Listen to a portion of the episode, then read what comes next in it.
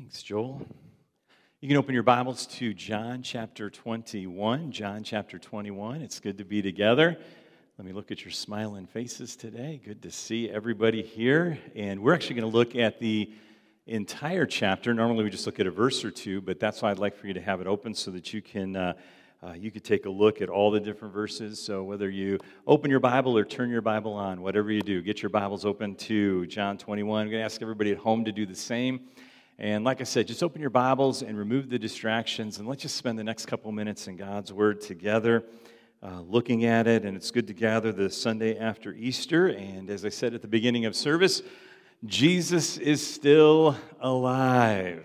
Jesus is alive, and just like he did back then, he shows up in our lives in various places and in various ways. And so let me ask you a question.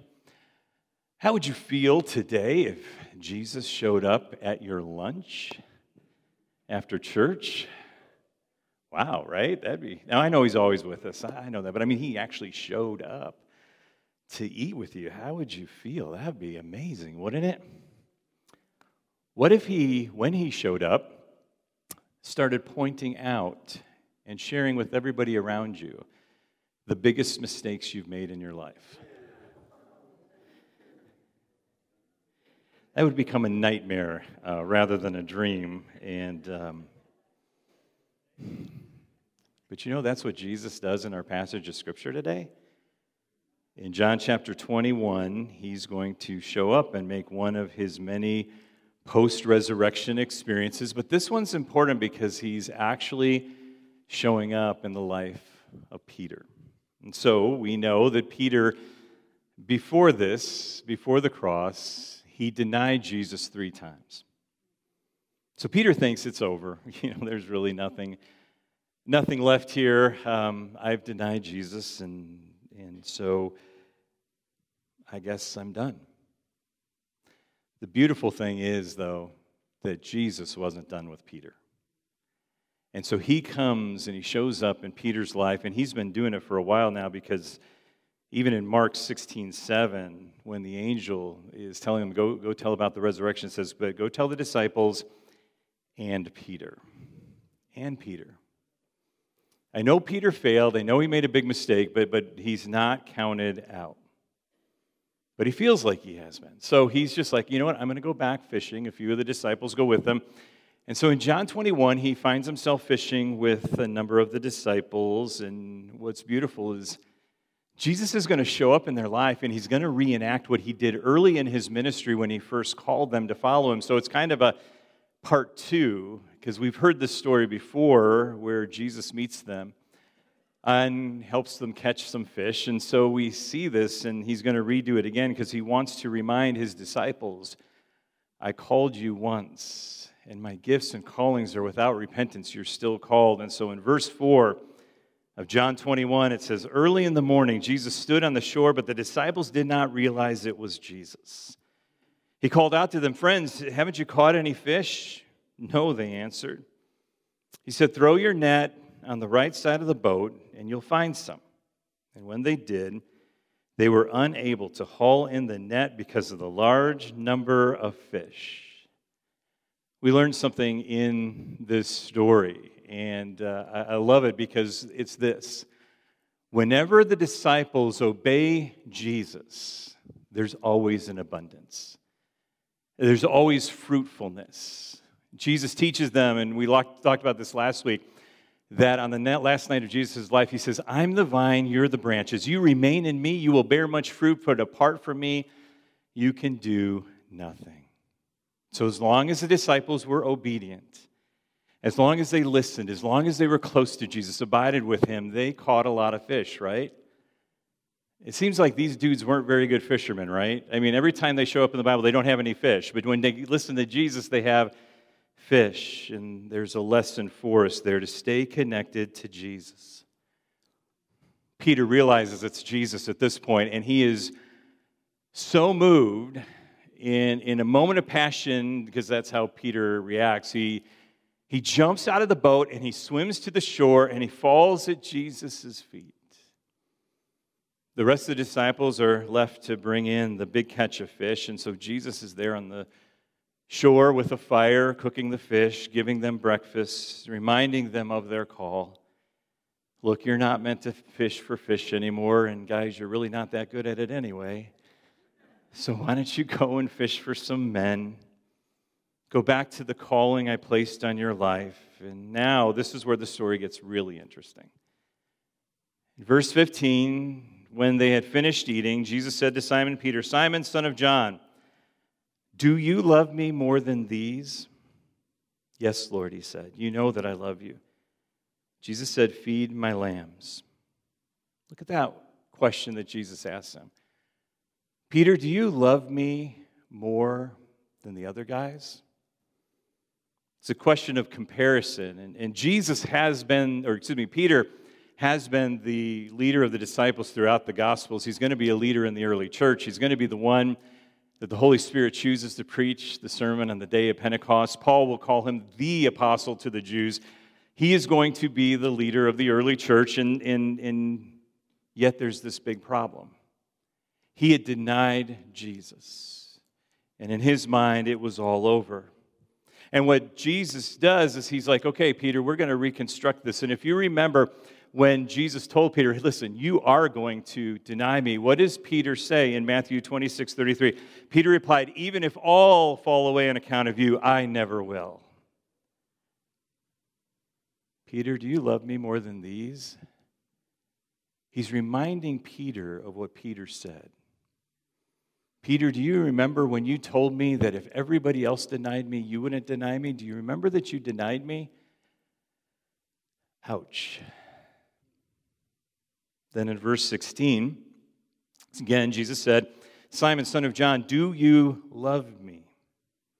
He answered, Yes, Lord, you know that I love you. Jesus said, Take care of my sheep. Once again, Jesus asks the question.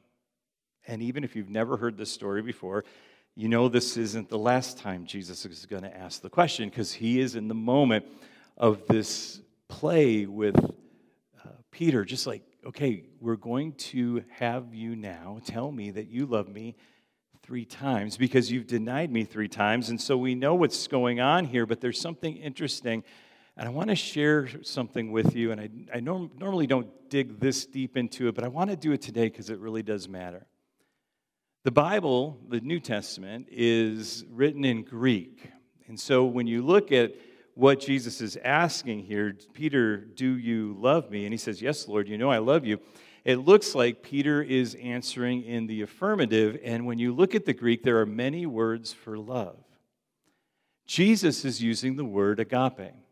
It's that God love. It's that unconditional love. It's that passionate love. It's that love like 1 Corinthians 13 that knows no boundaries, knows no limits. Do you love me like that? Do you love me like I love you, Peter? Peter doesn't use the word agape when responding to Jesus. Instead, he uses the word phileo, which is the word for friendship love. Not that God kind of love, it's that friend kind of love. You think of the word Philadelphia, that's the, the city of brotherly love, and that's the word that, that Peter is using. So Jesus is saying, Peter, do you love me with all your heart, mind, soul, and strength? Peter, do you love me? And Peter's saying, Yes, Jesus, I'm your friend. He's not able to, to say, Jesus, I love you like you love me. In verse 17, the third time, he said to him, Simon, son of John, do you love me? Peter was hurt because Jesus asked him a third time, Do you love me? And he said, Lord, you know all things. You know that I love you. Jesus said, Feed my sheep It says this time that, that he's hurt. In the Greek, would be grieved or full of despair. It's his third time, just like his denial. He denied Jesus three times, and now he's been asked three times, Do you love me? But something changes in the Greek here. And what's interesting, it's not Peter who changes, it's Jesus who changes. He asks Peter, Are you my friend? He says, Yes, Lord, I'm your friend. What's so beautiful about that is that Jesus was willing to meet Peter where Peter was at. He was willing to meet him where he was at. Okay, Peter, are you my friend? Yes, Lord. I'm your friend. If that's where you're at with the Lord today, that's where He'll start. Because He loves you. And you're meant to be in relationship with you. And there's a call on your life, just as there was a call on the disciples' life with the, the catching of the fish, reminding them, yes, we are called to be fishers of men, no longer fishing for fish, but we have a call in our life. And Peter is reminded in this passage, yes, I will feed your sheep. I will be your shepherd. I will do whatever you ask me to do because, Jesus, I'm your friend. Why does Jesus do it this way? Why is it so dramatic? Why is it like this whole Shakespearean play played out like I have to answer three times because I denied you three times? And there's some interesting thoughts about this that comes from the author Mark Batterson. And, and Peter is devastated, right? When he denies Jesus, he's just like, he is, he is rocked to his core. He will never forget that moment when he denied Jesus. And, and so what Jesus is doing is he's he's beginning to change things. So he asks three times because Peter denied three times. So he says, Peter, I just want you to know that I love you. And my call on your life, it's not going anywhere. You're still called to feed my sheep. I still love you. I still call you my friend. So that's three times. The other thing that's interesting about this story, when you look in John chapter 21, is that it happens early in the morning, or the word would be for dawn. Now, if you remember when Jesus uh, predicted that Peter would deny him, he says, Before the rooster crows at dawn, three times you will deny me. And so, probably every morning, Peter woke up. Every morning he saw the sunrise. Every morning he heard the rooster crow. He remembered his failure. But now, when the dawn comes up and the new day comes, and the rooster crows, he's not going to remember his failure. He's going to remember that moment on the beach with Jesus, the call that was placed back on his life, the love that the Savior gave to him. I mean, it, it, everything changes. And I don't know this for a fact, but I bet you on that third time that he said, Jesus, yes, I'm your friend, the rooster crowed. And would remind him from then on that I am called by Jesus. I have been forgiven. I've been set free. I've been put in a new direction. There's something else in this story. It's the fire that Jesus is cooking on. It's a Greek word for a charcoal fire. So it's not a roaring fire, it's like charcoal, it's like a hot fire that you would cook something on. And the only other time this word for fire is used, it's used outside the high priest's house where Peter denied Jesus. The only other time it's used. So when he would smell that fire, when he would smell that, because obviously you cook on the charcoal all the time in that culture, every time he saw that, he'd probably remember his, his denial of Jesus. But now, every time he will remember that breakfast with Jesus. Jesus changes everything. Jesus changes everything. He wanted to come to Peter and say, Look, I have called you, and that call has not gone away. I have forgiven you. The beautiful thing about God is He doesn't want to leave us the same. He wants to renew our minds. He wants to change the way we're thinking so that when the devil reminds us of our mistakes, we'll remind him, Yes, but I am forgiven and I am living a victorious life, an abundant life, a new life. We have to rethink, we have to transform our mind because you know what? All Jesus wants is a relationship. And when you have a relationship, He's going to give you a purpose. He's going to give you a call, like He did to Peter I want you to go and feed my sheep. Let me tell you, there is forgiveness on the cross and there's power in the resurrection. And you are not identified by your past. You are identified by what Jesus did for you. And He wants you to know that so that you can walk in victory. That's what he's doing for Peter here. That's what he's doing for you. And listen, he's going to keep showing up in your life. When you look for him, when you open yourself to him, when you come and worship him, when you pray, when you open his word, he's going to say, Look, you belong to me. Isn't that beautiful? Well, the call, though, comes with a warning. And that happens in the next verse.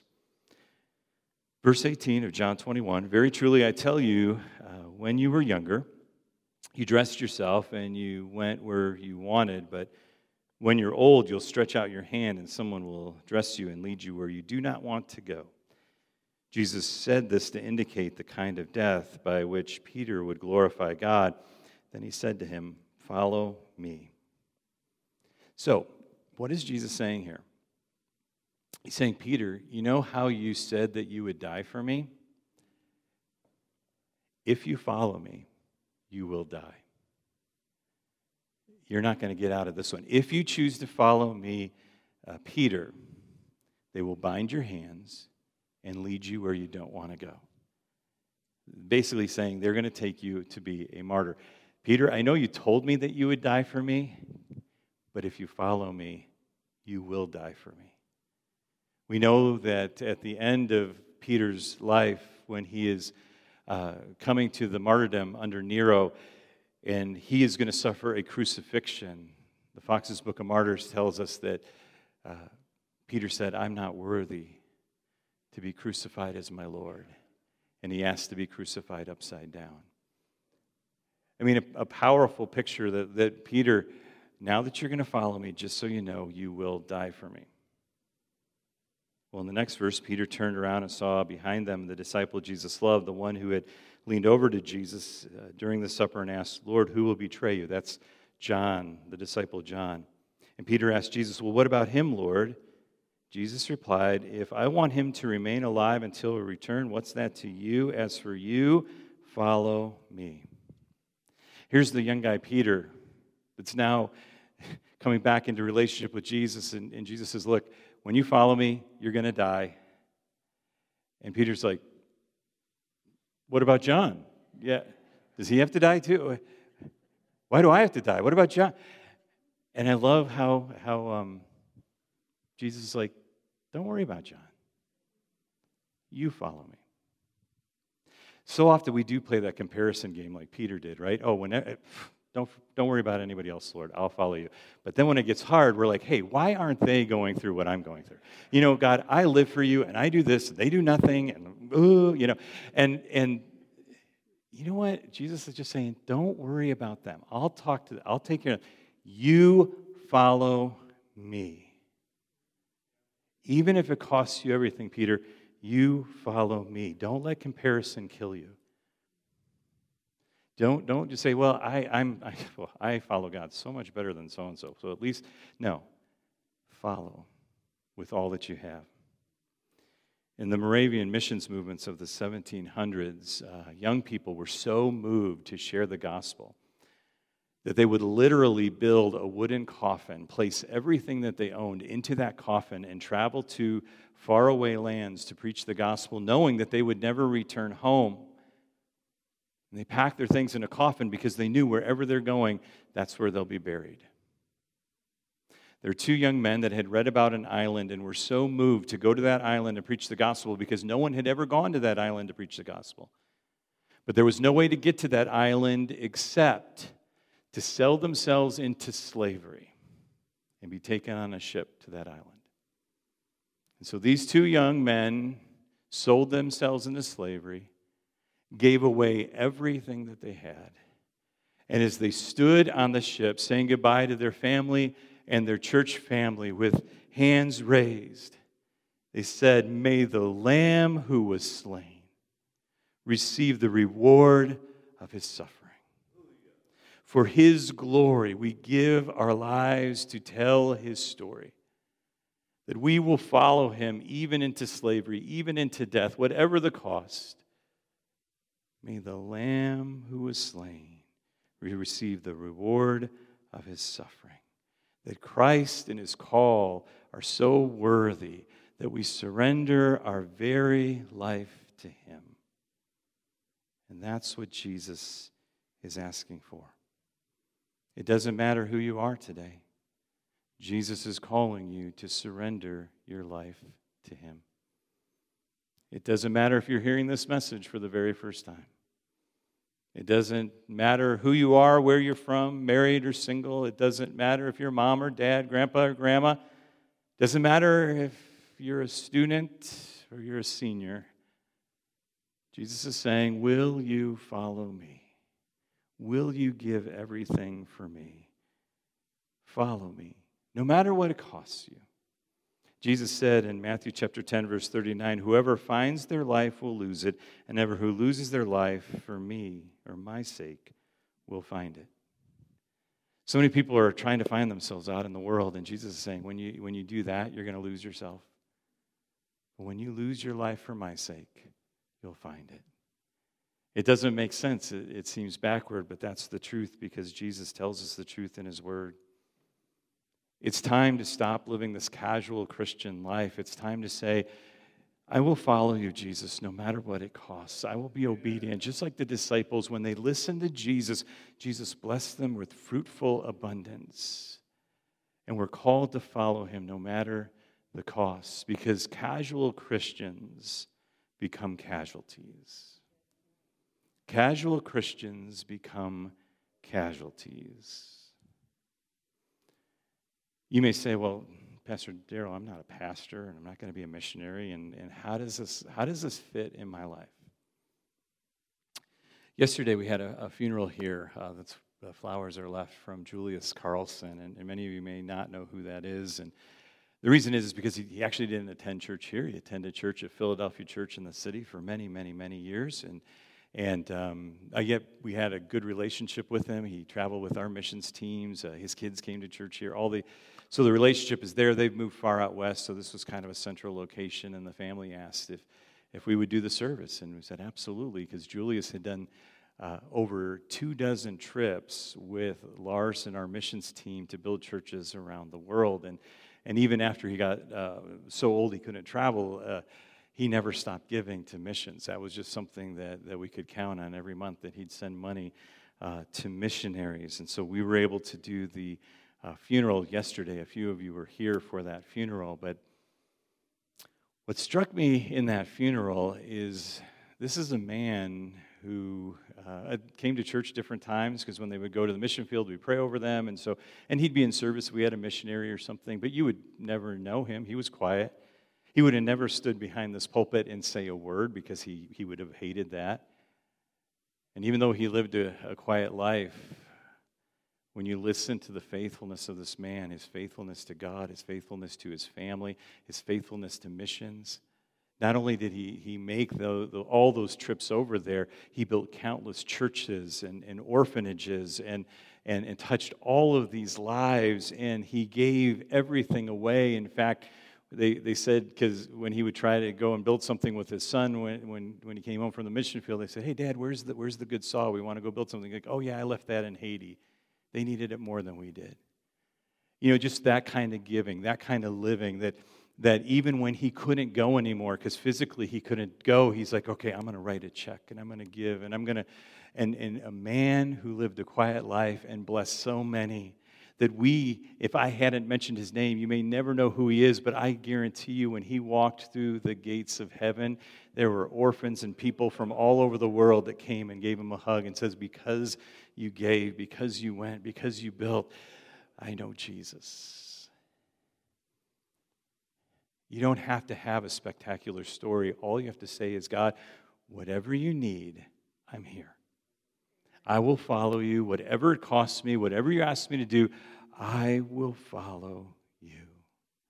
That we make that decision that we are all in for Jesus. That I will not compare myself to my neighbor or, or anyone. I will just say, God, I will give you everything that I have, and I will love you, and I will love my family, and I will serve you when I go to work and when I go to school, when I'm at home. I will give when you ask me to give. I will go when you ask me to go. Whatever you ask me to do, God, I will do it. And when you lose your life, you will find it. Amen. Amen. Bow your heads and your hearts with me this morning.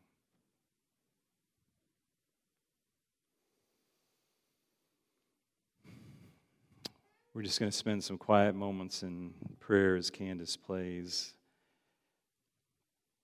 And I'm going to pray for us, but um, I can't make the commitment for you. This is a commitment you have to make yourself. And, and Jesus is asking us today, like he asked Peter, Peter, do you love me? Do you love me with all of your heart? Are you willing to follow me? Listen, whatever the past was, whatever you think is holding you back, it's not holding you back.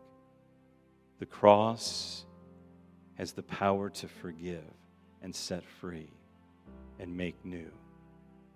The power of the resurrection gives us the abundant life and the eternal life that Jesus promises. Stop looking for your life in this world. Lay it down. And when we lay our life down, that's when you're going to find it. And just like with Peter, I want to tell you, Jesus is so gentle. When he shows up, he will meet you where you're at. He will meet you. No matter if you can just say, Jesus, I just want to be your friend, he will meet you there. But let me tell you, this is not a casual relationship with God. Because casual Christians become casualties. We're called to lay our life down, to make our lives count, so that when it's said at your funeral that your life said, May the Lamb who was slain receive the reward of his suffering.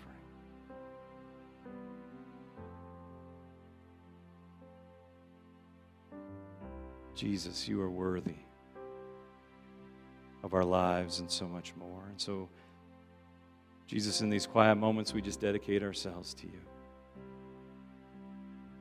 Jesus wants to hear from you today, so we're just going to give you a minute. And as Candace plays, just offer yourself to the Lord.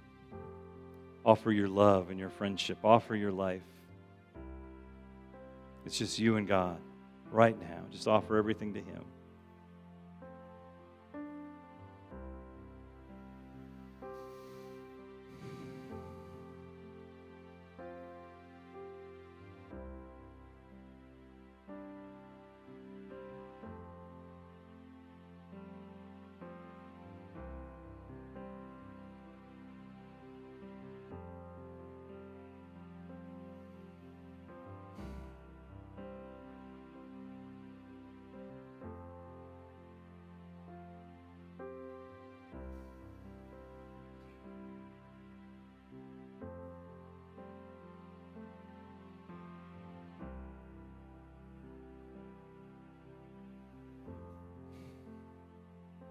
Jesus, we make a fresh commitment to you today to love, to follow, to obey, to live a life that is close to you. Lord, I pray that uh, we would live lives of faithfulness and obedience, offering you all that we have and thank you, God, that you take what we have, even if it's little, and you multiply it, just as you did in Julius's life. You spread his life all over this world and blessed so many. Lord, would you do that with our life? As you did with Peter and the disciples. Thank you, Jesus, that there's no condemnation anymore. We don't have to live in the past, but you call us into a future of following you. So we give our lives to you. And we say, May the Lamb who was slain receive the reward of his suffering. We give our life to you. In Jesus' name we pray. Amen. Amen.